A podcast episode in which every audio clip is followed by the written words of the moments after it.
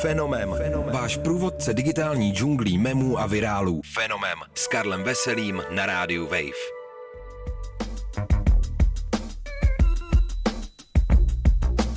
Ahoj, tady je Karel Veselý a vy posloucháte Fenomém, váš pravidelný průvodce světem memů a virálu. Tentokrát se dozvíte, co poslal Jeff Bezos do vesmíru. Seven, six, five, four. Command engine start. Two, one. Jeff Bezos je majitel společnosti Amazon a podle všeho také nejbohatší člověk na země kouli. Má tolik peněz, že si mohl dovolit postavit vlastní raketu a vyletět s ní na hranice vnějšího vesmíru, tedy 107 km od povrchu zemského. Jenže internetovým vtipálkům se prostě nezavděčíte. Let Bezosovy rakety Blue Origin se stal minulý týden terčem řady memů, anebo ironických poznámek, které kolovaly po sociálních sítích.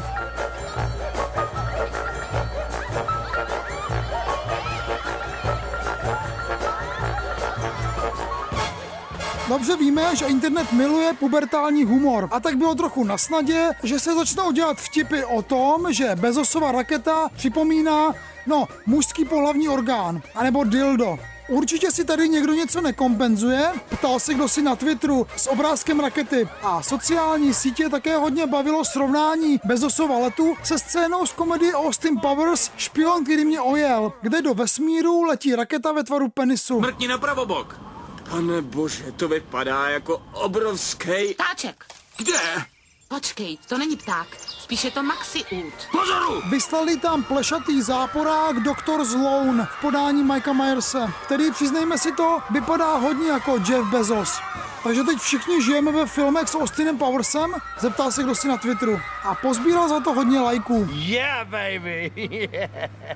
Bezos ale k prototypu filmového záporáka nakonec nemá úplně daleko. Nakonec to tak zobrazuje i třeba South Park a jsou k tomu asi nějaké důvody. Není žádným tajemstvím, že s pracovními podmínkami v jeho podnicích to není úplně růžové. Bezos po návratu z desetiminutového letu poděkoval svým zaměstnancům, že mu na jeho turistiku vydělali, což vlastně vyznělo trochu děsivě. I also I want to thank every Amazon employee and every Amazon customer you guys paid for all A this. hodně v duchu superbohatých záporáků z filmů. Zaměstnanci Amazonu, Bezos je ve vesmíru, rychle založte odbory. Reagoval kdo si na Twitteru na úspěšný start rakety. A když se šéf vrátil, na Twitteru jsme se dočetli.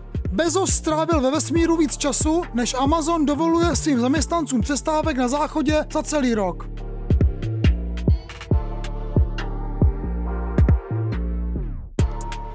Aby toho nebylo málo, tak na TikToku začala aktuálně trendovat píseň Bezos One amerického komika a zpěváka Bo Burnhama z jeho nejnovějšího stand-upového speciálu Inside, který měl premiéru na konci června na Netflixu. Je to parodická bojová píseň, která je určená právě majiteli Amazonu a Burnham mu tady radí, aby všechny ostatní miliardáře zašlapal do země. A taky měl sex s jejich manželkami. Zuckerberg and Gates and Buffett, amateurs can fucking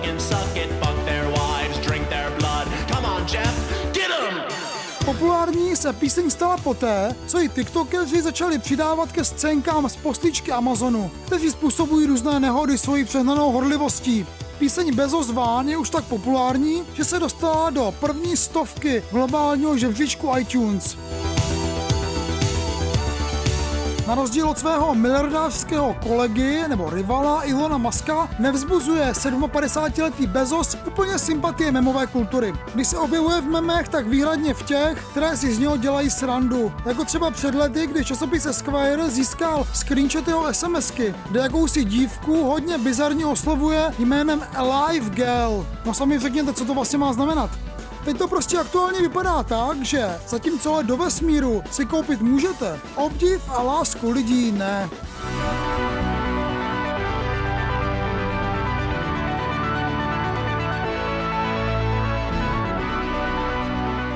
Poslouchali jste Fenomén, tentokrát o memech, které zrodil let do vesmíru Jeffa Bezose. Příští týden se u memu a virálu znovu těší naslyšenou Karel Veselý. Ahoj!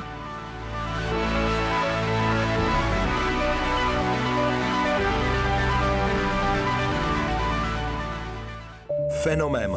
Váš průvodce digitální džunglí memů a virálů. Fenomem. S Karlem Veselým na rádiu Wave.